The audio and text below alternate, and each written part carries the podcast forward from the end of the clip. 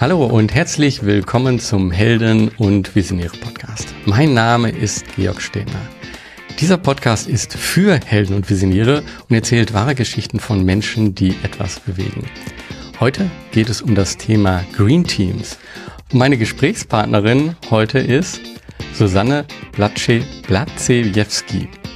Das ist ein ziemlich schwerer Name. Ich habe das jetzt ehrlich gesagt auch ein paar Mal schon geübt und jetzt lassen wir das so drin. Susanne, danke, dass du heute hier bist. Vielleicht stellst du dich erstmal kurz vor und was ist Green Teams? Ja, also der Name ist Blazejewski, der ist eigentlich ganz einfach. Kommt aus dem Polnischen. Ich habe auch lange gedacht, ich habe einen komplizierten Nachnamen, bis ich dann in Polen 2 Jahre gearbeitet habe. Und da ist das ganz gebräuchlich und kommt einfach vom heiligen Blasius. Also da verliert man so ein bisschen die Achtung vor diesem langen Namen. Genau, ich arbeite an der Alanus-Hochschule. Das ist eine kleine private Hochschule in der Nähe von Bonn. Das ist ursprünglich eine Kunsthochschule. Eine Kunsthochschule, an der man auch Wirtschaft studieren kann. Und ich arbeite in dem Fachbereich Wirtschaft.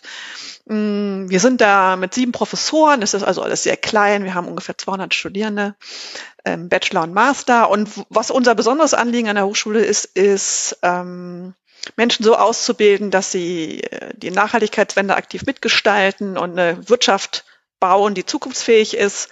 Und davon ist unser ganzes Arbeiten bestimmt. Und in diesem Kontext vertrete ich Fächer in der Lehre und in der Forschung, die mit Mitarbeitenden zu tun haben und mit Organisationsherausforderungen. Ja, und in meiner Forschungsarbeit habe ich mich jetzt in den letzten 2 Jahren mit Green Teams beschäftigt, mit mitarbeitenden Netzwerken in Unternehmen, die mehr oder weniger freiwillig zustande kommen, da können wir dann gleich noch drüber sprechen, und die sich in ihrer Arbeitsumgebung für Nachhaltigkeitsthemen engagieren, ohne dass sie da formal sozusagen zuständig wären. Also die sind nicht in der Nachhaltigkeitsabteilung, sondern sind ganz normale Mitarbeitende, die aber trotzdem einen Beitrag leisten wollen und helfen wollen, dass das Unternehmen nachhaltiger wird. Und das steht so ein bisschen in einer längeren Historie. Ich bin 2010 an die Alanus-Hochschule gekommen, war vorher an der Viadrina. Das ist eine Hochschule in Frankfurt an der Oder, beziehungsweise eben auch in Kooperation mit polnischen Hochschulen gearbeitet. Und seit ich an der Alanus-Hochschule bin, habe ich mich mit Menschen beschäftigt, die sich für die Nachhaltigkeitswende in Unternehmen engagieren. Zunächst für einzelne Menschen, also Individuen, die, auch wenn sie nicht im Umweltschutz oder in der Nachhaltigkeitsabteilung waren, trotzdem irgendwas gemacht haben, Projekte innerhalb der Organisation versucht haben, eben jetzt schon, 2010, 2012, 13, 14, 15, also schon ein paar Jahre her. Und das hat mich irgendwie fasziniert, welche Mühen Leute auf sich nehmen eigentlich, neben ihrem normalen Job, neben ihrer normalen Tätigkeit, sich für das Thema ökologisch-soziale Transformation einzusetzen am Arbeitsplatz. Und die haben mich erst interessiert. Und als ich dieses Projekt gemacht habe und dann auch abgeschlossen habe, eben über Individuen, da wurde immer deutlicher, dass das wirklich ein sehr steiniges Geschäft ist, auch gegen Barrieren zu arbeiten etc. Und das ist doch viel besser, wenn Leute würden sich zusammentun. Ja, und da kam eben die Idee auf, wie können wir so Netzwerke fördern für Nachhaltigkeit unter Mitarbeitenden. Und dann habe ich ja noch jemanden kennengelernt, der sowas schon gemacht hatte in einer Organisation. Und so ist eigentlich diese Green Teams Idee zustande gekommen, wo ich dann erstmal geforscht habe, also was gibt's da überhaupt, wo gibt's sowas, was machen die, welche Formen nimmt es an, dieses freiwillige Engagement, mit welchen Herausforderungen haben die Menschen auch zu kämpfen. Ja, und daraus ist jetzt dieses Thema gewachsen, das entwickelt sich auch weiter. Und es hat sich ein kleines Netzwerk gebildet aus Organisationen, aus solchen Green Teams, mit denen ich jetzt regelmäßig zusammenarbeiten kann. Für mich ist es ein Forschungsprojekt einerseits. Andererseits ist es auch ein bisschen, jetzt einfach Engagement für eine gute Sache. Also ich forsche nicht nur, sondern ich versuche auch, den Green Teams aktiv zu helfen, dass sie ihre Arbeit besser machen können. Und ich versuche natürlich auch, das ist ja immer so an Hochschulen, das auch in der Lehre entsprechend zu vermitteln, dass die Studierenden, die bei uns durchgehen durch die Studiengänge, einfach auch mitnehmen, dass sie sich auch, klar, man hat einen Job und man engagiert sich hoffentlich für den Job irgendwann im Arbeitsumfeld, aber man ist auch immer ein klein bisschen Aktivist am Arbeitsplatz, sag ich mal so. und kann auch jenseits der eigenen Job Description noch was Gutes für Mensch, Natur und Gesellschaft machen. Und dazu versuche ich auch die Studierenden zu ermutigen. Ja, super spannend. Erstmal, ich glaube, da gehen wir in die ganzen Teile gehen wir nochmal so ein bisschen weiter rein. Also dieses Podcast-Special ist ja dafür da, eben zu zeigen, dass es etablierte Unternehmen gibt und dass dort auch ein großer Wandel stattfindet. Und der auf sehr unterschiedliche Ebene. Also ich habe Gesprächspartner, die sind CEOs von Unternehmen. Dann habe ich Gesprächspartner, die sind Beauftragte für Nachhaltigkeit hier im Unternehmen. Und alles dieses zusammen soll eigentlich im Endeffekt zeigen, okay, wir haben eine Bewegung hier, eine Veränderung von dem rein wirtschaftlichen und dem, ich sag mal auch, wie CSR vielleicht früher mal gesehen wurde, zu einem mehr integrierenden Teil von dem Ganzen. Und der Podcast war ja vorher hier, viele Sozialunternehmer, die ja im Endeffekt gleich von Anfang an gesagt haben, wir müssen das hier so unser Unternehmen aufstellen und das ist die ganz klare Linie da, da Nachhaltigkeit im sozialen oder ökologischen als Hauptantriebspunkt. Und das sind für mich so zwei Elemente, die so aufeinander zukommen. Und ich bin gespannt, wo die sich treffen und wo es da Ähnlichkeiten gibt. Und das will ich so ein bisschen auch hier immer wieder herausstellen. Und das ist jetzt so ein bisschen auch mein Antrieb hier. Jetzt frage ich mich jetzt gerade so, wie bist du denn da hingekommen? Also warst du schon, war so der Bereich Soziales und Ökologisches von Anfang an für dich ein großer Antrieb oder ist das über die Zeit gekommen? Vielleicht kannst du mal sozusagen dein Weg zu einer Professur und dahin so ein bisschen besser noch schildern, so ein bisschen detaillierter. Genau, mache ich gerne. Du musst halt mir signalisieren, wenn es dann zu lang wird, ja, weil meine Lebensgeschichte ist so ein bisschen umständlich zum Teil. Das macht's ja spannend. Ich fange mal damit an zu sagen, dass ich nie Professor werden wollte. Ja, also ich bin hier durch Umstände hingekommen und bin aber total froh, dass ich da bin. Also sagen wir mal so, ich komme aus einer Familie, die schon, also ich würde die jetzt nicht als Ökos bezeichnen, aber bei meinen Eltern gab es früh eine Orientierung zu den Grünen hin, die damals gegründet wurden, als ich ein Kind war. Und meine Eltern haben einen Bioladen mitgegründet, also einen der ersten, der bestand dann wesentlich daraus, dass da 3 Säcke drin standen mit unterschiedlichen Getreidesorten. Also so war früher Bioladen, ja. Und dann gab es irgendwann Eier und Milch, das war schon was ganz Besonderes, da war ich ein Kind. Genau, ich hatte einen schwerstbehinderten Bruder, deswegen waren wir schon immer sehr sozial, glaube ich, nochmal anders unterwegs. Und das Ökologische kam dann eben auch so, ne, Ende der 70er, Anfang der 80er Jahre in meiner Familie einfach so unter, ohne dass jetzt meine Eltern sich in Wackersdorf angekettet hätten oder so. Ja, also so nur auch wieder nicht. Ich komme aus einer Familie, die immer mit Anthroposophie sympathisiert hat, ohne dass ich jetzt auf einer Waldorfschule war oder so, mit einem Menschenbild, also einem ganzheitlichen Menschenbild eigentlich sympathisiert hat. Und das ist was mich schon stark geprägt hat. Ich habe dann angefangen zu studieren. Ich habe eigentlich im ersten Studium vergleichende Literaturwissenschaften studiert, also eigentlich eher ein kulturwissenschaftliches Fach. Habe BWL studiert nebenher, damit ich hinterher nicht auf der Straße stehe als freie Schriftstellerin. Und das war mehr so ein Nebenhergeschäft. Eigentlich bis zu dem Zeitpunkt, wo ich dann eine Veranstaltung hatte, in Personal hieß das damals. War dann schon so im 3. Studienjahr Personal. Und dann habe ich zum ersten Mal verstanden, Personal sind wir alle, ne? Also irgendwo ist man immer Personal, ja. Und ich finde auch diesen Begriff so interessant, weil das hat mich damals schon gestört, ja. Also wir sind jetzt Anfang der 90er Jahre, ja, dass man da als Personal bezeichnet wird. Man ist doch Mensch, ja. Und sag mal, über diese Schiene, also was bedeutet es eigentlich, dass wir im Unternehmen Menschen haben mit ihrer ganzen Komplexität und nicht nur Mitarbeiter in einer Personalrolle, das hat mich, glaube ich, schon immer umgetrieben oder das zieht sich so ein bisschen durch meine Karriere in Wirtschaftswissenschaften durch. Ich habe mich immer sehr viel mit individual orientierten Perspektiven beschäftigt, auch mit sozialen Dynamiken, dann zwischenmenschlichen Beziehungen, vor allen Dingen lange mit Konflikten und Kultur in Organisationen. Ja, und dann auch viel mit Identitätsansätzen. Also wer bin ich eigentlich am Arbeitsplatz? Und eigentlich über diesen Weg, sagen wir mal über diesen perspektivischen Weg, bin ich dann eigentlich erst durch meine Arbeit an der Alanus-Hochschule, wo dieser starke Fokus auf Nachhaltigkeitsthemen in allen Segmenten von Wirtschaftswissenschaften ist,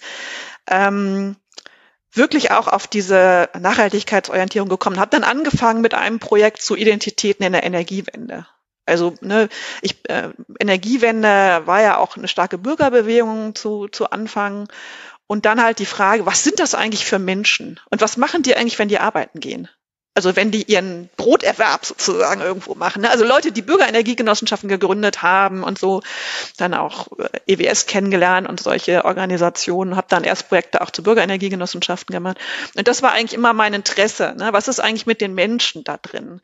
Und das ist auch die Verbindung zu dem Green Teams Thema, ja, weil man in dem Green Teams Thema natürlich, wie du schön sagtest, ne, also die Nachhaltigkeitswende in Unternehmen kommt ja von oben und von unten und von allen Seiten jetzt eigentlich gleichzeitig. Ne? Und klar, ich beschäftige mich wenig mit solchen Fragen, Nachhaltigkeitsstrategie, Topmanagement und so. Auch wichtig, da habe ich aber Kollegen, die kümmern sich darum. Ich beschäftige mich vor allen Dingen, was ist eigentlich die Rolle von ganz normalen Menschen in dieser Wende und von ganz normalen Mitarbeitenden.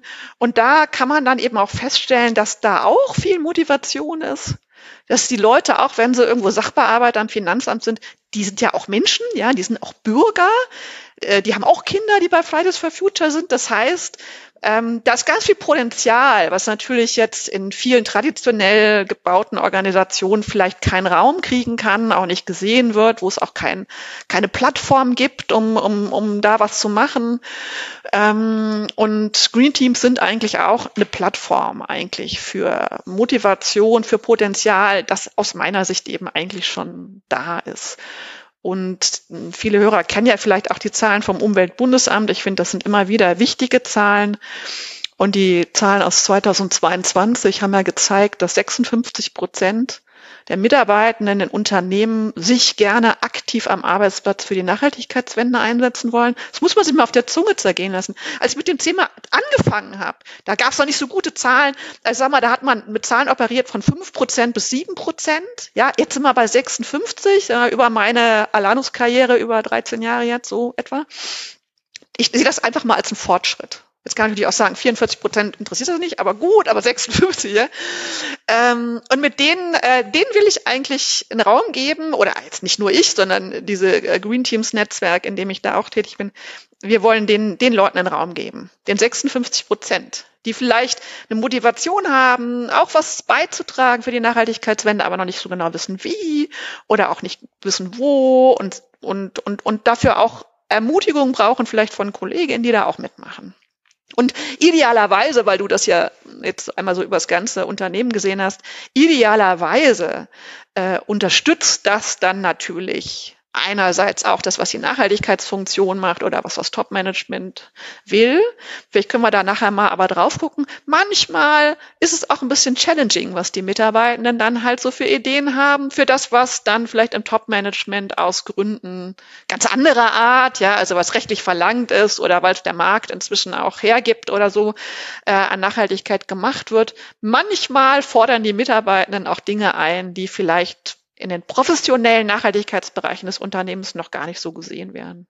Ich glaube, das ist auch wirklich spannend. Das sind ja wirklich auch zwei vollkommen unterschiedliche Herangehensweise. Also das eine ist ja die Strategie im Endeffekt von oben und das andere ist einfach so, mir ist das jetzt einfach wichtig. Und der Antrieb ist wahrscheinlich oft da auch einfach zu sagen, wie du gesagt hast, Kinder sind bei Fridays for Future oder einfach, selbst wenn die da nicht sind, zu sagen so, Moment, was hinterlasse ich hier meinen Kindern? Also der Gedanke ja eigentlich immer so als Eltern ist ja grundsätzlich, man möchte, dass es seinen Kindern besser geht als ein selber. So, und diese Definition vom besser, die ändert sich ja gerade so ein bisschen, weil man merkt so, okay, denen kann es finanziell noch so gut gehen, wenn es der Umwelt und wenn es unserer Erde sozusagen nicht gut geht, dann haben sie davon gegebenenfalls auch nichts. Also ist das so etwas, was aus meinem Gefühl so mit reinkommt? Du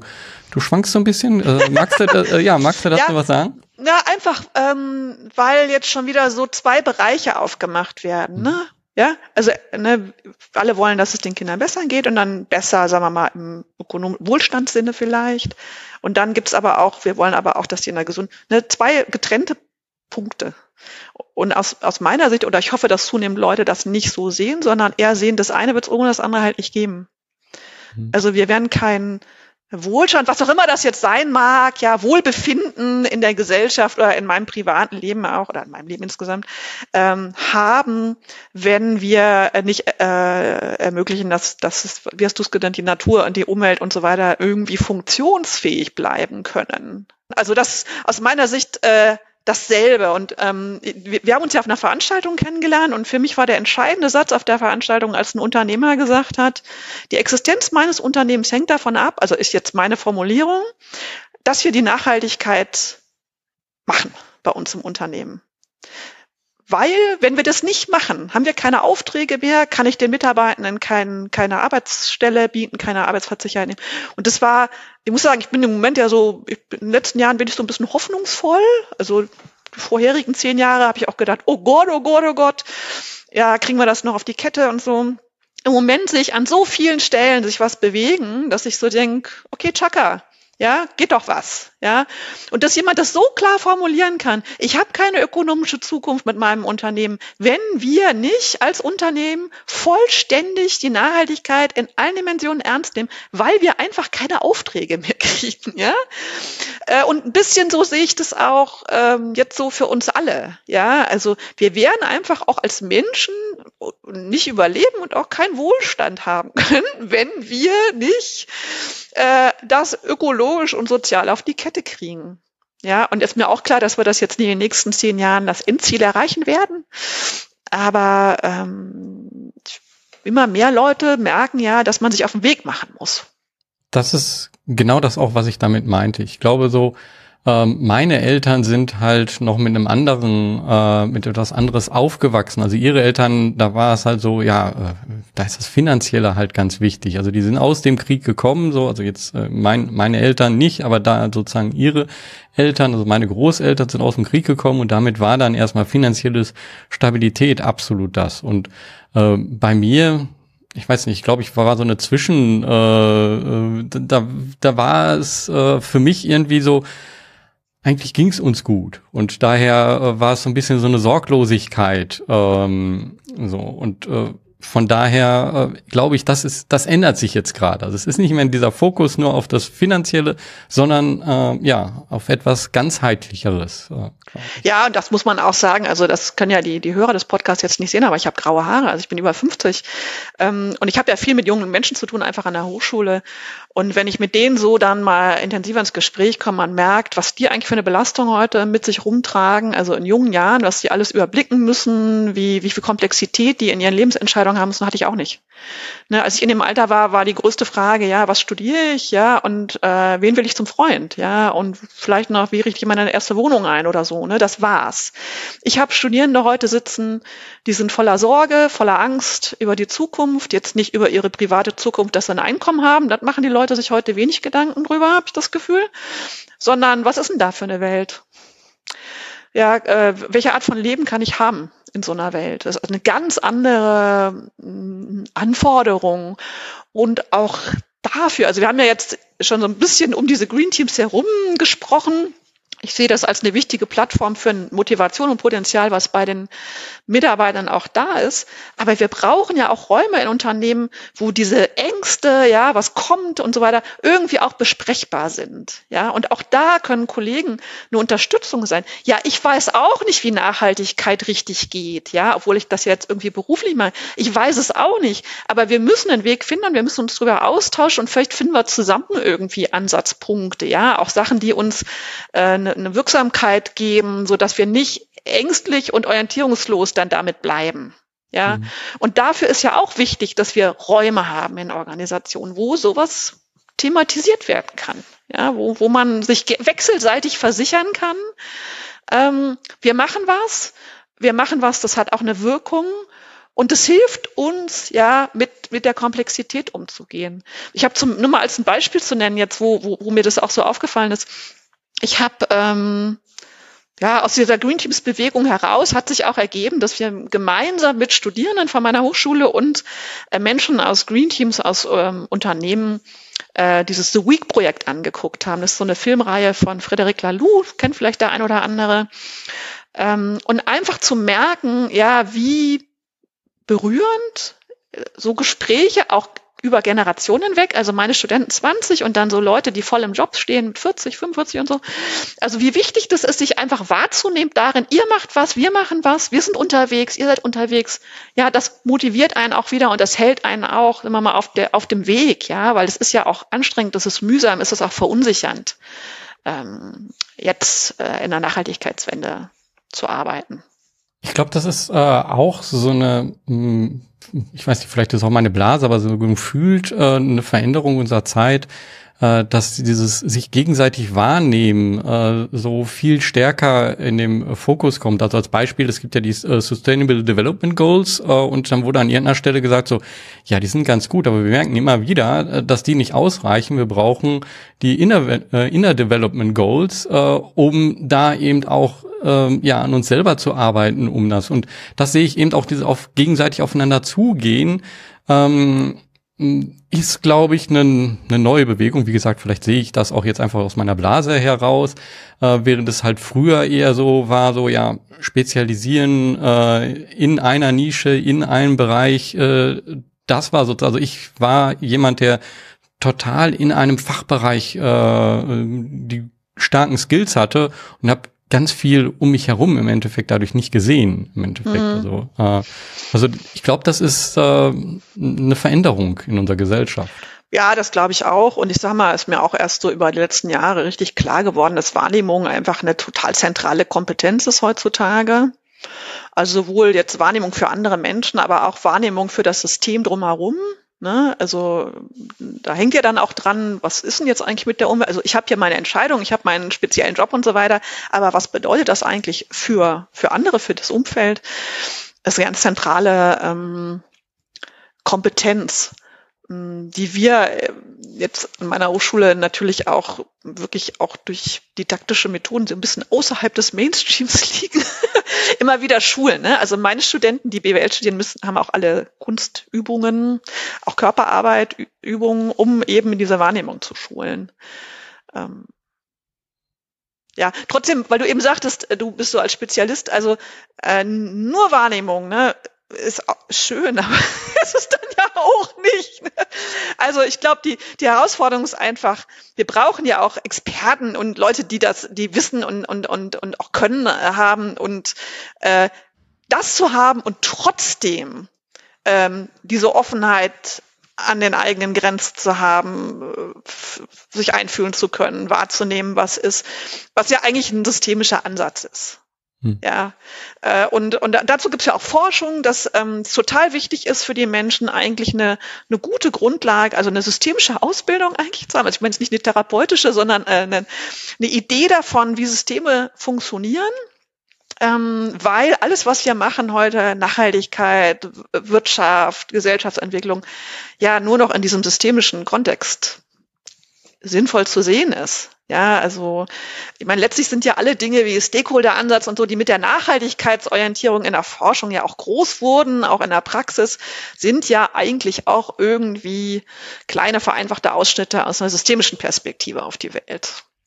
Und für eine systemische Perspektive braucht man immer Wahrnehmung, also Sensoren eigentlich, ne? Was ist eigentlich? Das finde ich super spannend und ich glaube, da kommen wir jetzt gleich auf die Green Teams auch nochmal direkt zu und was das. Aber ich finde vorher nochmal einen kleinen Schritt zurück machen, nämlich das ist so ein bisschen zwischen den Zeilen herausgekommen. Also vorher hast du gesagt, es war vieles eine Herausforderung und das Gefühl ist jetzt gerade, dass das so eine Veränderung ist, dass alles etwas hoffnungsvoller wird, so in der letzten Zeit. Ich würde gerne nochmal sozusagen in diesen in diesem zeitlichen Bereich zurückgehen, wo das eine Herausforderung ist, und wie hast du dich sozusagen da dann auch das voran? Weil ich glaube, das ist ja etwas, man hat selber irgendwo wahrscheinlich einen Antrieb, so höre ich das raus, man möchte selber irgendwie eine Änderung hineinbringen, aber spürt unheimlich viel Widerstand oder auch nicht Unterstützung vielleicht am Anfang. Also es ist alles etwas schwieriger. Wie bist du damit umgegangen? Magst du da uns vielleicht nochmal so ein bisschen, weil ich glaube, letzte Worte, das ist so, was vielen, die jetzt gerade zuhören, wahrscheinlich ähnlich gehen. Also das eine ist halt eine Idee zu haben und das andere ist halt da, das umzusetzen. Und jetzt bin ich dafür ein ganz schlechtes Beispiel, weil ich tatsächlich in meinem Leben in der komfortablen Situation war, dass, wo immer ich mit meinem Ökogramm hinkam, ich auf offene Ohren und offene Türen gestoßen bin. Also wie du schon sagtest, du bist in deiner Blase irgendwie, ich lebe natürlich also die meiste Zeit und arbeite auch in der sozialökologischen Blase. Ja, also ich bin an der Hochschule, wir haben Partnerunternehmen, die halt auch die Studenten unterstützen, die bei uns studieren. Das sind alles Biopioniere. Das ist halt so nett, Weleda, GLS Bank und so weiter.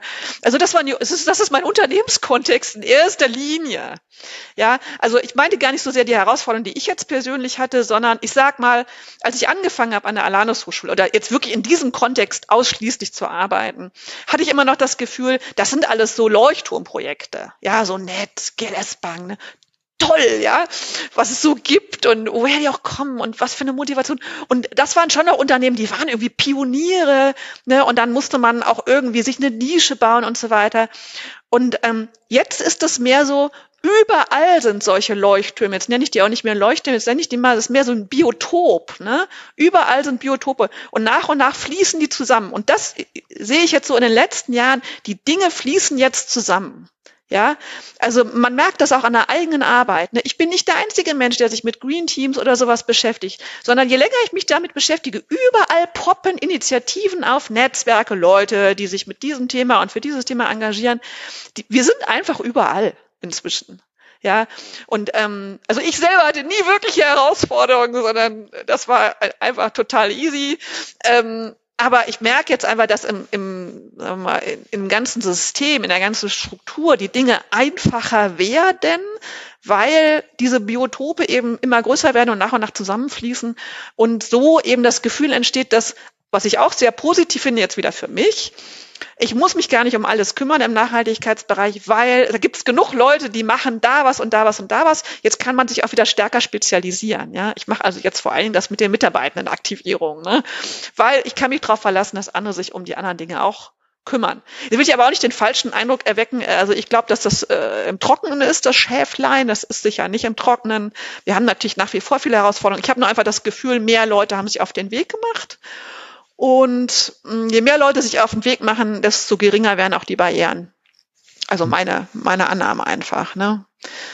Weil es mehr Bereitschaft gibt, sich damit auseinanderzusetzen, weil es mehr Offenheit gibt, weil es mehr Leute gibt, die das auch wichtig finden. Man muss also nicht immer die volle Argumentation erstmal Leute überzeugen, obwohl ich natürlich auch hin und wieder, vielleicht kommen wir jetzt doch dann kurz zu Widerständen, auf Leute treffe, die mich als Ökoterroristen bezeichnen, auch in der eigenen Familie zum Teil,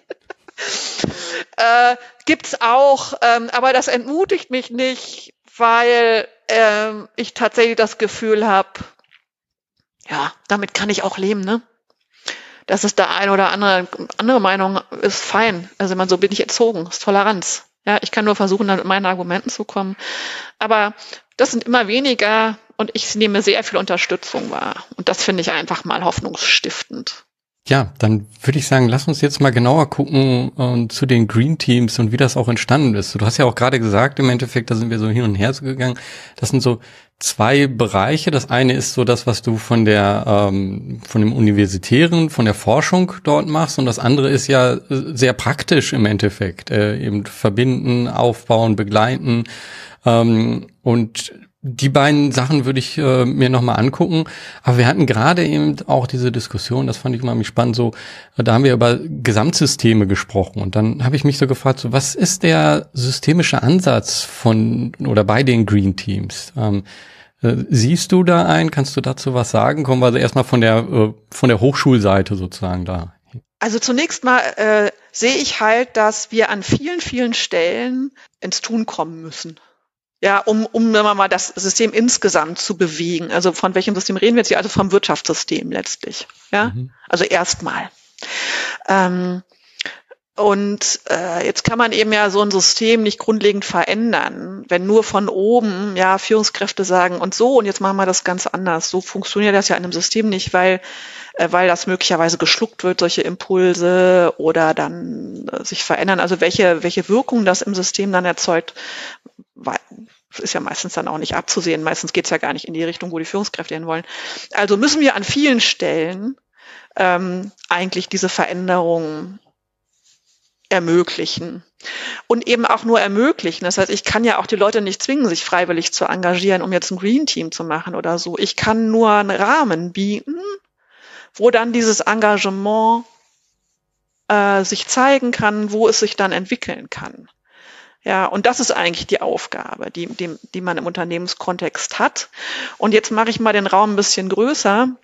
Das verändert natürlich auch Kultur. Ja, und nicht nur Wirtschaft. Wenn man, wie zum Beispiel bei den Green Teams, in einem organisationalen Kontext Räume schafft für selbstgesteuerte Prozesse, wie so ein Green Teams das ist, dann verstehen die Menschen, die sowas dann machen können, also die nehmen ja was mit für ihr ganzes Leben, nicht nur für die ökologische Wende oder für ihr Unternehmenskontext, sondern die nehmen was mit an Gespür für Selbstwirksamkeit, an Kompetenzen für Selbstorganisation und Selbstführung.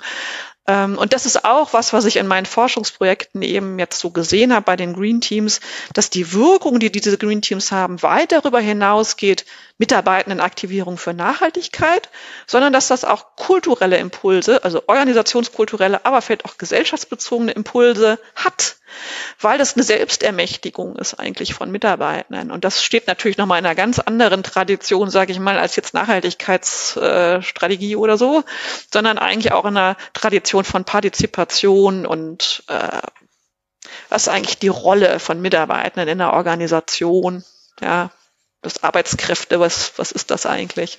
Also im Sinne von Selbstermächtigung. Lass uns dann mal gucken, wie geschieht das denn so? Also zu der praktischen Seite mal rüber. Wie sind so die ersten Green Teams entstanden? Wie entstehen die heute? Ja gut, ich kann ja immer nur von denen reden, die ich jetzt untersucht habe. Ne? Also was das erste Green Team war, das kann ich jetzt nicht sagen. Ich habe in meiner Arbeit mit den Green Teams, die ich jetzt eben so im empirischen Setting untersuchen konnte, eigentlich verschiedene Typen gesehen. Ja, also es gibt die ganz selbstorganisierten, also wo halt Mitarbeitende sich wahrnehmen, also da ist auch wieder Wahrnehmung wichtig, merken, ich will ja eigentlich was machen, ich möchte eigentlich über das hinausgehen, was ich in meinem Job zu tun habe, mir ist das Ökologische, also Soziale besonders wichtig, ich möchte mich engagieren. Und dann passiert sowas wie, man sieht jemand anders, der auch so ein Anliegen hat. Ja, und das sind natürlich dann oft Zufälle, ne? Also leider sind das oft Zufälle, da müsste man vielleicht hinterher mal drauf gucken, wie kann man sowas eigentlich fördern, dass die Leute sichtbarer sind. Jetzt in meinen Untersuchungen waren das dann Zufälle, man trifft sich zum Essen mittags mal oder so und dann kommt man ins Gespräch. Und dann gab es in dem einen Unternehmen eben 3 Leute, die so gesagt haben, okay, wir wollen ja eigentlich was machen. Also vollkommen selbstorganisiert. 3 Menschen aus ganz unterschiedlichen Jobs und ganz unterschiedlichen Abteilungen, die ein gemeinsames ökologisches Engagement wichtig finden. Und die haben dann nach und nach, da gehe ich jetzt mal nicht ins Detail rein, verschiedene Aktionen gemacht, um wirklich andere anzusprechen, sich sichtbar zu machen und darüber eigentlich ins Arbeiten zu kommen. Das ist der eine Weg. Jetzt habe ich aber, ich dachte erst, das ist so der Weg, ja, so als ich da eingestiegen bin. Tatsächlich findet man aber auch viele Mitarbeitende, die sich als Green Team bezeichnen, wo das mehr auf Einladung von oben, habe ich das dann genannt, entstanden ist. Also mehr aus der Idee heraus, das sind dann oft etwas kleinere Unternehmen oder mit jemand in der Nachhaltigkeitsfunktion, der gemerkt hat, ich schaffe das sowieso nicht alleine. Also ich brauche jetzt irgendwie Leute, die mir helfen, wo dann die Geschäftsführung oder die Nachhaltigkeitsfunktion praktisch einlädt, Menschen, die wollen, oder die man wichtig findet, jetzt auch zum Beispiel auch aus unterschiedlichen Bereichen, werden die dann oft eingeladen, in so eine Art Arbeitskreis zu kommen, der sich mit Nachhaltigkeitsthemen beschäftigt. Und auch am Anfang habe ich dann gedacht, das ist eigentlich gar nicht das, was ich untersuchen wollte, aber ich habe die dann trotzdem mit aufgenommen, weil ich habe dann gemerkt, die Art und Weise, wie die arbeiten, unterscheidet sich dann zum Teil gar nicht so groß, ob man eben jetzt sozusagen von unten total graswurzelmäßig da sich findet oder ob man über so eine Einladung sich zusammenfindet. Was ich jetzt in letzter Zeit beobachte, ist, dass es zunehmend bei Nachhaltigkeitsfunktionen in größeren Organisationen auch jemanden gibt, der sich um Mitarbeitendenaktivierung kümmert. Das heißt manchmal dann auch so Mitarbeitendenaktivierung oder Mitarbeitendenengagement. Also dass sich da was formalisiert in der Jobrolle, wo dann jemand wäre, der sich gezielt darum kümmert, die Mitarbeitenden reinzuholen. Kannst du mal so ein Beispielweg aufzeigen? Also es ist ja so, dass ihr ja dabei auch unterstützt und ihr arbeitet ja mit den Unternehmen zusammen. Kannst du da mal so ein Beispiel zeigen, wie entsteht das dann? Ja, tatsächlich bin ich im Moment mit 3 Unternehmen im Gespräch, die noch sowas nicht haben, aber gerne hätten. Ja, oder da eine Möglichkeit sehen, einfach auch Mitarbeiter zu aktivieren und mehr Ressourcen einfach auch für die Nachhaltigkeitsfragen zu haben. Und das ist in 2 Fällen die Nachhaltigkeitsfunktion, die mich da angesprochen hat. Also die haben von diesem Netzwerk gehört und wollen dabei gerne unterstützt werden. Und in dem 3. Fall war das die Geschäftsführung, die gesagt hat, wir wollen mehr Mitarbeiteraktivierung und Green Teams wäre vielleicht ein Weg. Und ob ich da... Das mache ich zum Teil auch mit meinen Studenten, also ob wir da ein kleines Projekt machen können, wie man sowas aufbaut. In erster Linie, also wenn da Leute aus der Nachhaltigkeitsfunktion mich einfach anrufen, dann geht es oft wirklich darum, dass die allein oder zu 2 die Nachhaltigkeitsabteilung bilden. Ja? Oder vielleicht sind es auch 3. Ja, aber wenig Leute. Selbst in großen Unternehmen, da habe ich jetzt, gut, im Moment ist das ja alles noch, werden viel Stellen ausgeschrieben, aber selbst in großen Unternehmen sind das ja selten mehr als 10 Leute oder so, die jetzt sich Nachhaltigkeitsfunktionen nennen. Diese Tätigkeiten sind im Moment total überlastet aus meiner Sicht. Die haben wahnsinnig viel zu tun, Lieferketten-Sorgfaltsgesetz und so weiter und so fort, Berichtspflichten.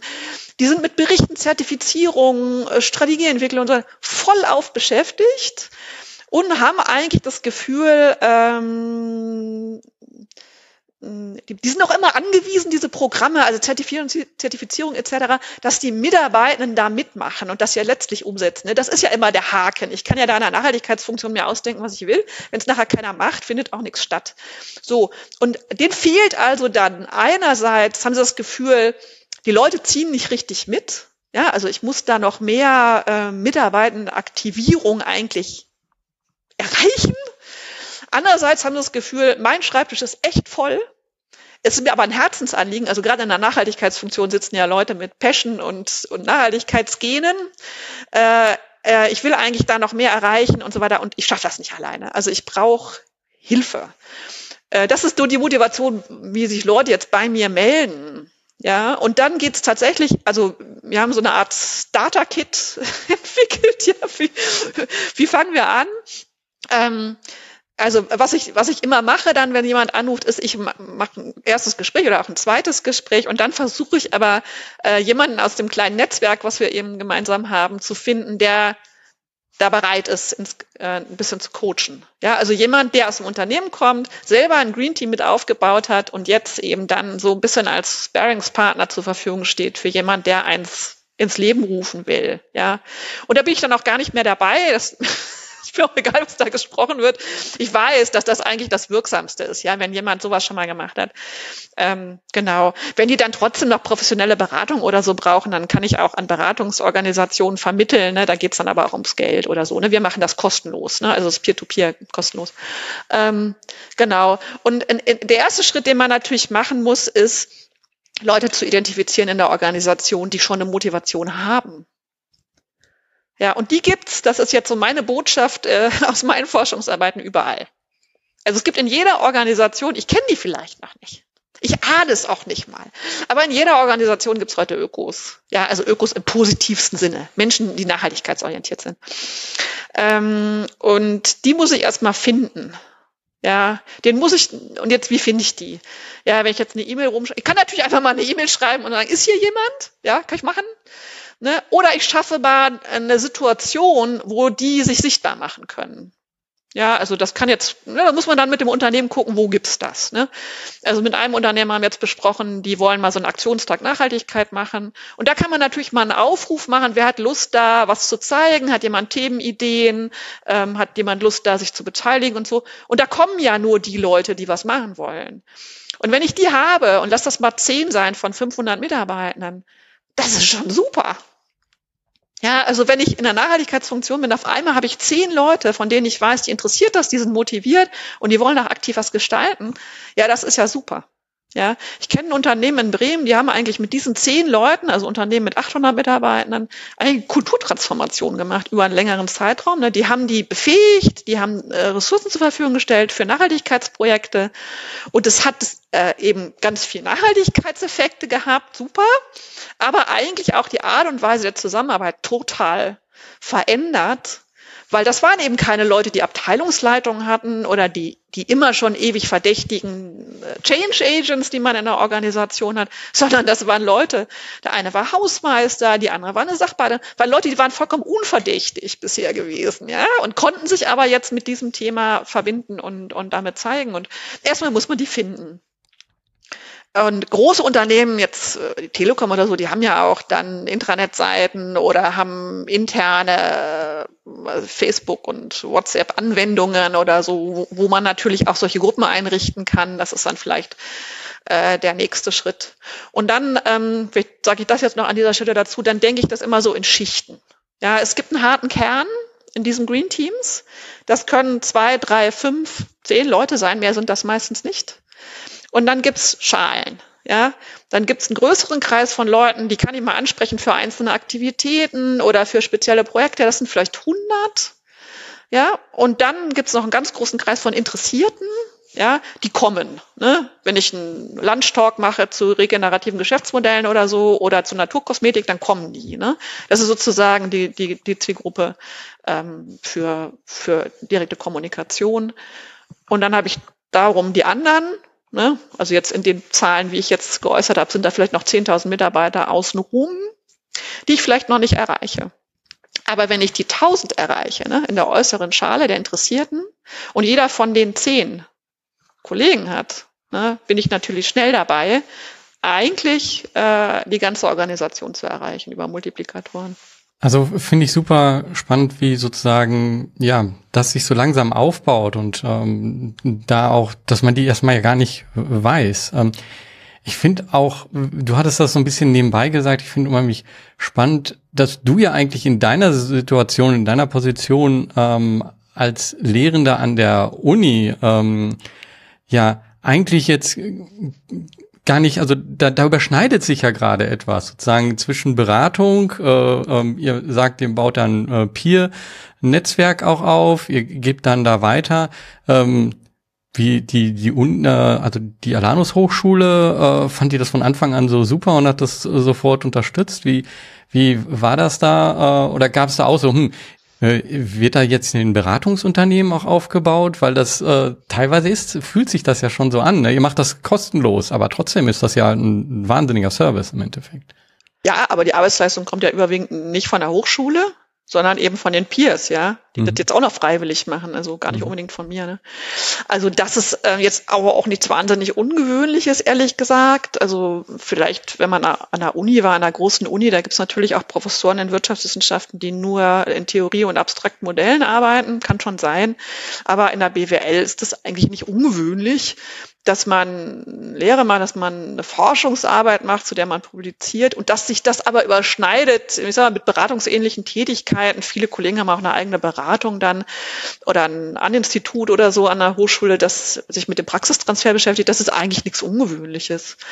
Und eine Hochschule, auch eine private Hochschule, also wir sind ja nicht privat, weil wir irgendwie eine elitäre Truppe sind, die hinter verschlossenen Türen irgendwas machen will. Also auch diese Hochschule hat ja einen gesellschaftsgestaltenden Auftrag und die Alanus-Hochschule nochmal ganz speziell und schreibt sich das auch auf die eigenen Fahnen, ja, eigentlich eine Hochschule zu sein, um zukünftig fähige Gesellschaft zu gestalten. Und dann kann man ja nur froh und dankbar sein, ja, wenn es dann auch in die Praxis geht und nicht nur in der Veranstaltung stattfindet, ne?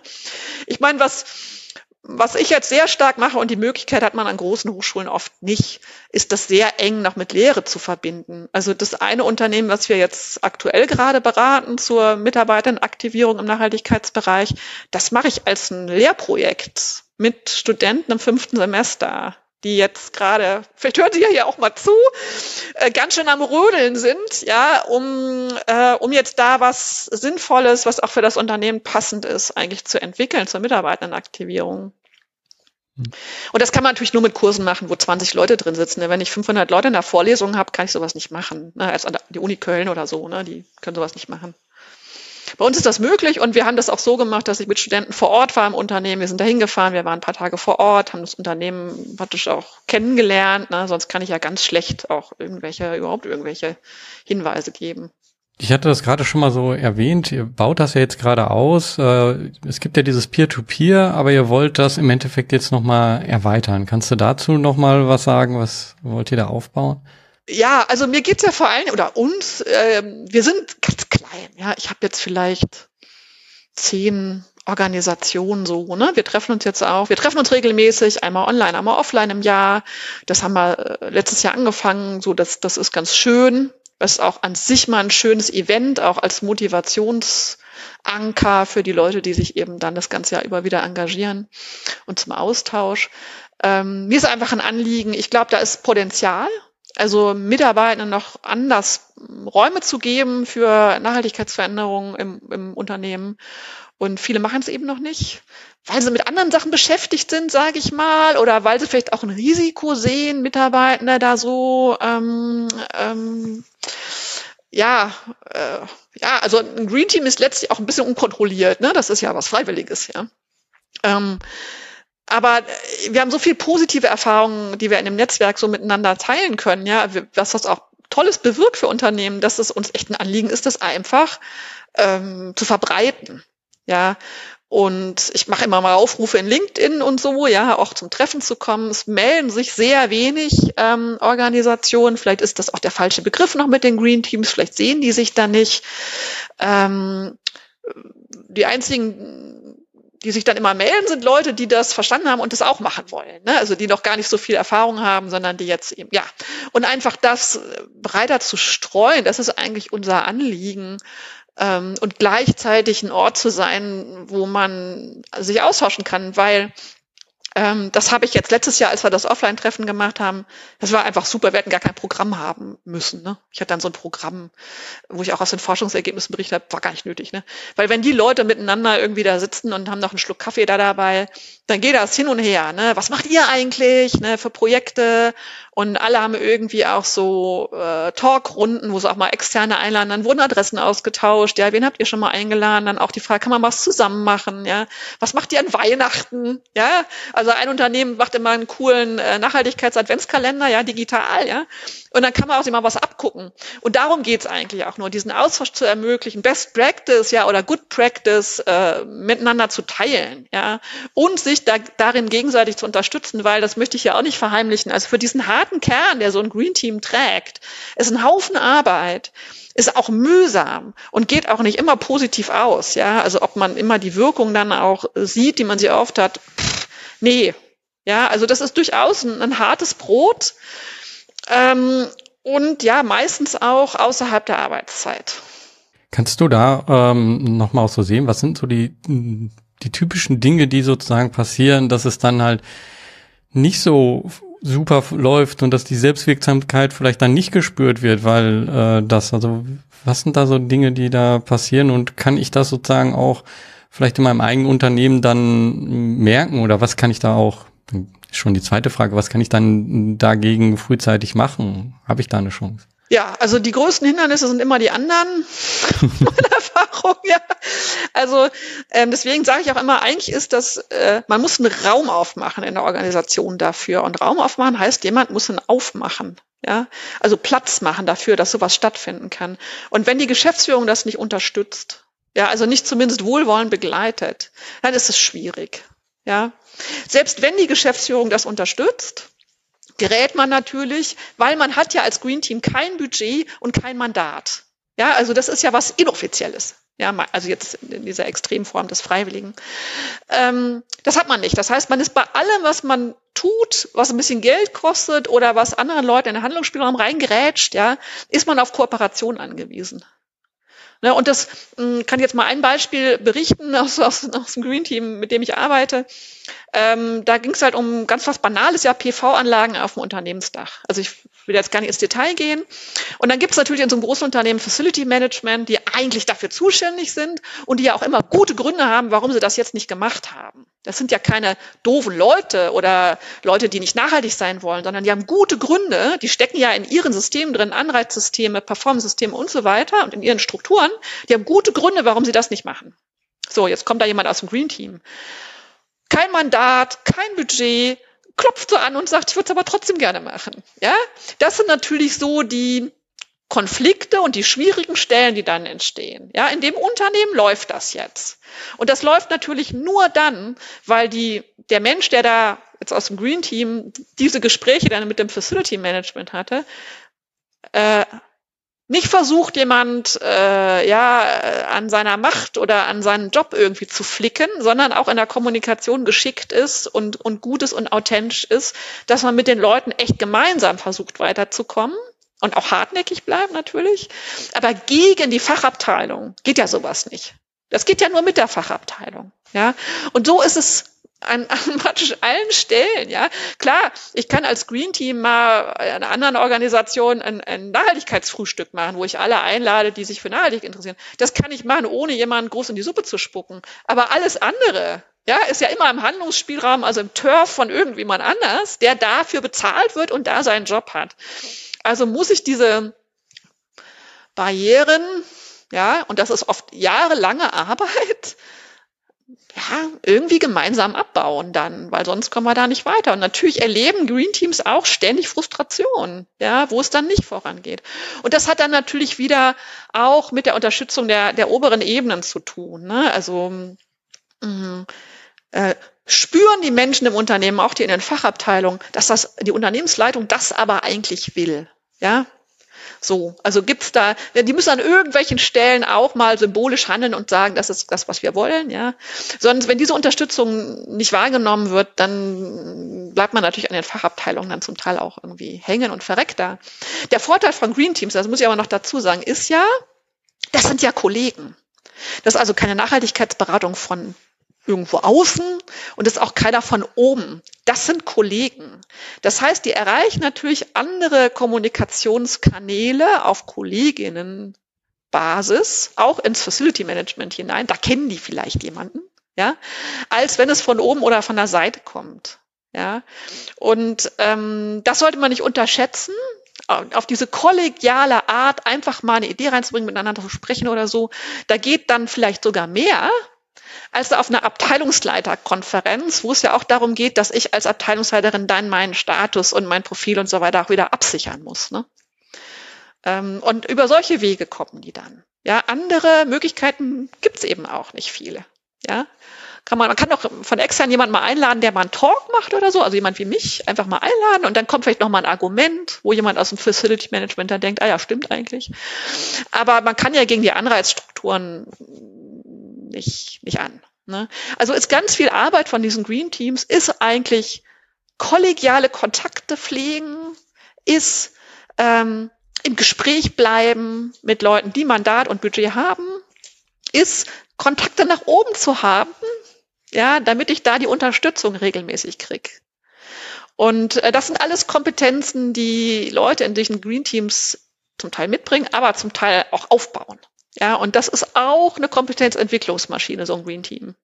Ich freue mich gerade da auch. Du hast es gerade Anreizstrukturen genannt. Also ich glaube, die Hauptanreizstruktur in einem Unternehmen ist momentan noch der finanzielle Gewinn des Unternehmens. Also und damit sehe ich natürlich, wird oft noch Nachhaltigkeit ja irgendwo auch als Konkurrenz zum Kerngeschäft gesehen.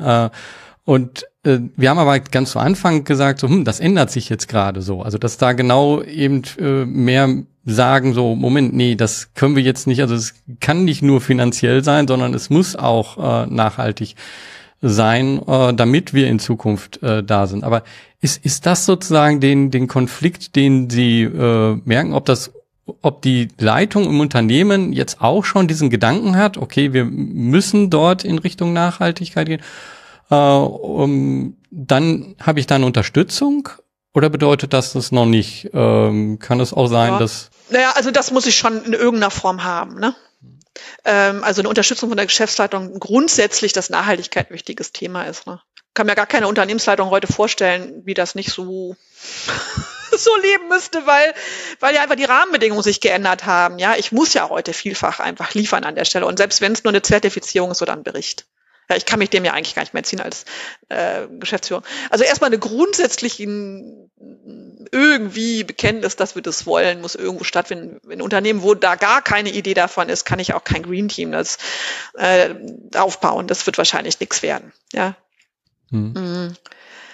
Aber ich würde dem auch schon widersprechen. Also ein Unternehmen, jetzt mal jenseits der 10-Personen-Unternehmen oder so, ist ja kein eindimensionales Zielsystem. Also nicht nur offiziell kein eindimensionales Zielsystem. Also bei den meisten steht ja auch noch drin, wir wollen, dass die Mitarbeiter zufrieden sind oder irgendwas, der Kunde ist König oder so, ne? Das meine ich gar nicht, sondern auch nach innen tatsächlich. Also wenn du in einem großen Unternehmen bist und du sprichst jetzt mit Menschen in der Personalabteilung, sind das ja keine Menschen, deren Arbeit immer permanent darauf ausgerichtet ist, den Gewinn zu erhöhen. Sondern es sind Menschen in der Personalabteilung, die arbeiten da an der Mitarbeiterzufriedenheit, an der Mitarbeitendenbindung, ja, am Recruitment. Also im End, ne, muss das natürlich alles irgendwie auch ökonomisch aufgehen, darüber braucht man gar nicht reden, aber die Leute arbeiten real im Alltag nicht an der Gewinnmaximierung, sondern an der Mitarbeitenzufriedenheit. Jetzt kann ich mit Green Team Aktivitäten und überhaupt Leuten eine Plattform zu geben, um sich auch mit ihrer Motivation selbst zu zeigen, da kann ich wahnsinnig gut Mitarbeiterbindung betreiben. Ja, und so sind die Leute dann auch schon in der Personalabteilung unterwegs, dass sie das verstehen und sagen, aha, okay, das ist also, trägt zur Mitarbeiterbindung bei und dann kann ich auch meine Ziele damit erreichen, also ne, in meinem Verantwortungsbereich, weil Mitarbeiterbindung zahlt auf Leistungsfähigkeit, zahlt auf Unternehmensperformance ein. Ne? Aber die Zielsysteme sind in Organisationen nicht eindimensional, nie. Aus meiner Sicht. Die Frage ist nur immer, gelingt es mir, das richtige Framing zu finden für die Stelle, wo ich gerade mein Nachhaltigkeitsthema unterbringen will? Und ich habe gerade eine ganz schöne Masterarbeit, die beschäftigt sich mit den IDGs, die du ja vorhin schon erwähnt hast, und mit der Frage, wie kriege ich diese IDGs oder die innere Transformation als Thema eigentlich in die Organisation rein?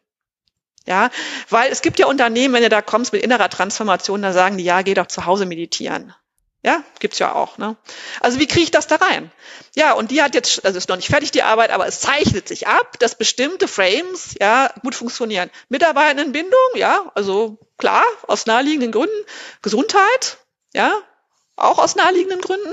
Das heißt, ich muss die Leute natürlich bei dem Thema und dem Anliegen packen, wo sie gerade sind und nicht, wo ich sie gerne hin hätte. Ja, und das gilt, jetzt mache ich die Kurve nochmal zurück zum Facility Management und den PV-Zellen. Da kann ja jetzt jemand sitzen im Facility Management, der ist nicht im Green Team, also abteilungsverantwortlich, sondern das ist jemand, der sagt zu mir Ökoterrorist vielleicht. Ja, ne? Also muss ich ihn packen bei den Themen, die ihn interessieren, bei den Frames, die ihn interessieren. Ja, und da braucht man natürlich auch eine gewisse Kompetenz oder ein Geschick, ja, dafür und wieder Wahrnehmung, ja, in welchen Themen sind diese Leute denn drin? Was für Zielanforderungen haben die denn zu erfüllen? Und kann ich mit meinem Nachhaltigkeitsanliegen da drauf eingehen, ohne das jetzt zu verzerren oder ne, irgendwie kleiner zu machen oder so, sondern kann ich damit Themen bedienen, also Interessen bedienen, die den Leuten wichtig sind? Und das ist eine Form von Konflikthandhabung natürlich, die eine Kompetenz erfordert. Mhm. zum Abschluss, ich finde, wir haben jetzt ein super Bild da bekommen und wir haben ja auch schon gesehen, da ist einfach eine Entwicklung da, es gibt mehr Green Teams, es gibt mehr Menschen, die auch einfach aus dem Unternehmen heraus sagen, ja, ich will hier was ändern. Wie wünschst du dir das? Wie soll sich das entwickeln? Also in welche Richtung wollt ihr das auch unterstützen, dass es sich entwickelt? Zukunft. Ich bin immer für Hilfe noch dankbar, also wenn jetzt jemand zuhört, der eine gute Idee hat, wie man so eine Community aufbaut. Also ich habe eigentlich ein großes Vorbild und das ist Le Collectif in Frankreich. In Frankreich gibt es ein nationalweites Netzwerk von Green Teams. Die haben auch Regionaltreffen, weil die so groß sind, ja, dass die halt in den Städten dann Regionaltreffen, Lokaltreffen machen können, wo die Leute sich regelmäßig austauschen. Also es geht schon darum, diesen Austausch über die eigene Organisationsgrenze hinweg zu ermöglichen, zu unterstützen und dadurch eben auch mehr gute Praxis in der Nachhaltigkeit, im Nachhaltigkeitsengagement von Mitarbeitenden zu ermöglichen. Und das ist so ein bisschen mein Vorbild, aber ich bin davon ganz weit entfernt. Wir überlegen jetzt erstmal, was wird eigentlich noch gebraucht, ja, von so einem Netzwerk, wie wir es jetzt sind. Was gibt's schon in anderen Netzwerken, also beim Bund nachhaltigen Wirtschaftens oder bei Baum oder so, wo ich ja auch zum Teil aktiv bin. Also wir müssen ja jetzt nicht noch ein Netzwerk haben, um des Netzwerk Willens. Also wir machen das auch mehr in Kooperation mit anderen Netzwerken, um zu gucken, wo sind noch Notwendigkeiten. Und was wir jetzt im Moment gerade machen, ist tatsächlich so einen Leitfaden zu machen, ganz praktisch, also auch mit den Menschen, die selbst Green Teams aufgebaut haben, als Autoren. Wie kann man es machen? So, weil wir da sehen, das gibt's noch nicht so. Da gibt's einen kleinen Hinweis von einer Organisation, die in Stuttgart sitzt, die heißt Karte, die haben so einen Zweiseiter dazu gemacht, aber das ist noch ein bisschen wenig. Wir haben da noch viel mehr Detailinformationen, die wir gerne vermitteln würden. So, das machen wir jetzt gerade. Und wir machen das, also ich habe ja keiner von uns, der in diesem Netzwerk ist, hat irgendwie persönliches Ziel groß damit oder will sich damit verwirklichen oder muss sich damit profilieren, sondern es geht wirklich darum, was zu machen, was sinnvoll ist für Leute, die da Fragen haben, die Unterstützung brauchen. Und wir machen das jetzt so, immer da, wo wir Unterstützungsbedarf wahrnehmen, da versuchen wir, dem irgendwie zu begegnen und so entwickelt sich das jetzt, ich nenne das jetzt mal im besten Sinne agil. Ja, und wenn man da agil mitwirken will, wenn man sagt so, das ist super spannend. Also ich glaube, zum einen kann man dabei bei dir wahrscheinlich mit dem Studium anfangen. Zum anderen, wenn man dich einfach da kontaktieren möchte, wie erreicht man dich da am besten? Und ja, also jeder, der sich für das Thema Green Teams interessiert, Forschung, Praxis, egal, einfach noch einen Kontakt sucht, kann sich erstmal bei mir melden, per E-Mail oder per Telefon. Gut, ich erwarte jetzt auch nicht, dass das 10.000 Anrufe generiert in der nächsten Woche. Also ruhig direkt den Kontakt aufnehmen und ich versuche dann weiter zu vermitteln ins Netzwerk, wenn es ein konkretes Anliegen ist.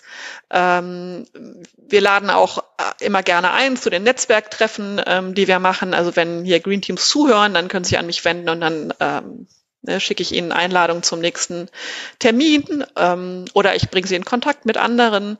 Also erstmal über mich. Mhm.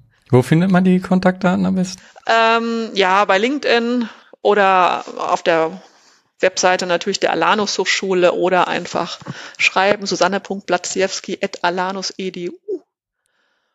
Und dann versuche ich auch zeitnah zu antworten. Danke. Also ich fand das hier einen super spannenden Einblick da drin und eben auch mal so diesen Blick so von der Basis aus, aber gleichzeitig habe ich sozusagen jetzt da auch wahrgenommen, vielleicht auch von oben gesteuert und beides sind Möglichkeiten. Aber das ist halt, die Green Teams sind so sind Gruppen von Menschen, die halt in ihrer Freizeit trotzdem etwas verändern wollen im Unternehmen. Finde ich einen wunderbaren Einblick und finde ich etwas, was, glaube ich, sehr wichtig ist, dass das noch viel mehr passiert. Hast du noch irgendwelche abschließenden Worte, die dir jetzt gerade hier noch wichtig wären, mitzugeben? Ja, ich habe immer irgendwelche Worte noch hinten dran. Weil du jetzt gerade Freizeit gesagt hast, Das muss ich schon fast korrigieren. Okay, super. Mhm. Weil das war tatsächlich die Frage, mit der ich dann auch in dieses Projekt gestartet bin, weil ich dachte, krass, was die da alles machen. Und das machen die alles freiwillig und in ihrer Freizeit. Und ich fand das irgendwie ein Störgefühl, weil das kommt ja der Organisation zugute.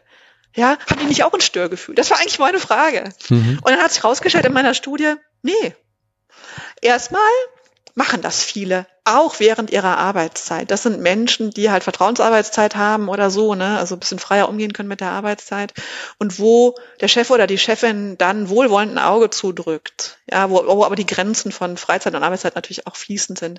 Das heißt, die Leute versuchen schon, auch noch Freizeit zu haben, ja, und nicht am Wochenende da dran zu sitzen, sondern bringen das irgendwie unter. Und manchmal geht das besser, manchmal geht das weniger gut. Das heißt, Green Teams brauchen auch eine sehr hohe Flexibilität eigentlich, so im Ein- und Ausatmen, weil immer mal wieder Leute gar nichts machen, weil sie gerade in einem Projekt drinstecken, was ihren Job angeht und da voll gefragt sind. Ne? Also das muss man auch damit, mit diesem Kapazitätsmanagement muss man auch irgendwie umgehen. Genau, und es gibt eine Organisation, die ich untersucht habe, die das jetzt explorieren, dass man das individuell in die Zielvereinbarung mit aufnehmen kann. Das würde bedeuten, während der Arbeitszeit. Ne? Dass man sozusagen Mitarbeitenden Engagement für Nachhaltigkeit als einen Teilbereich der persönlichen Jahresziele vereinbaren kann. Und da gehen die Organisationen ganz unterschiedlich damit um. Manche haben auch gesagt, wir brauchen das nicht, wir wollen das nicht.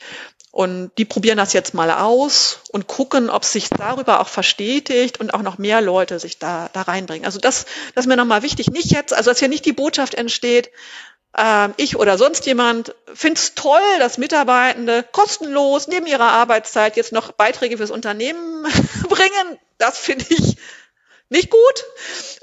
Das kann nicht das Ziel sein. Das Ziel muss schon sein, dass die Organisation das zumindest akzeptiert, respektiert und wenn es gut läuft, auch noch unterstützt, dass Leute das als Teil ihrer Rolle begreifen. Und da mache ich vielleicht nochmal Werbung für ein anderes Netzwerk. Ich bin großer Fan von dem Project Drawdown. Ja, also letztlich ist doch die Idee, dass jeder auf jedem Job, in jeder Rolle, die er im Unternehmen hat, auch Nachhaltigkeitsbeauftragter ist oder Beauftragte. Ne? Und Green Teams bauen dafür eine Brücke oder fangen das an. Ja, oder sind einen Weg dahin zu kommen. Letztlich wird es nur so funktionieren, dass wir alle eine Sensibilität für dieses Thema haben, egal wo wir gerade tätig sind. Das war auch ein schönes letztes Wort, oder? Ja, wenn du das findest, dass das ein schönes letztes Wort war, ja, finde ich auch. Und danke, dass du dann nochmal so einen anderen Ausblick gegeben wird. Wir werden das in den Shownotes verlinken, was das Projekt, was du da noch genannt hast. Ja, und dann kann ich hier an dieser Stelle nur sagen, danke für diesen Einblick, danke für dieses Gespräch und ich wünsche euch da noch viel Erfolg, dass ihr da noch Unmengen von Green Teams, die jetzt daraus entstehen, begleitet und unterstützt. Ja, danke. Super, vielen Dank. Ja.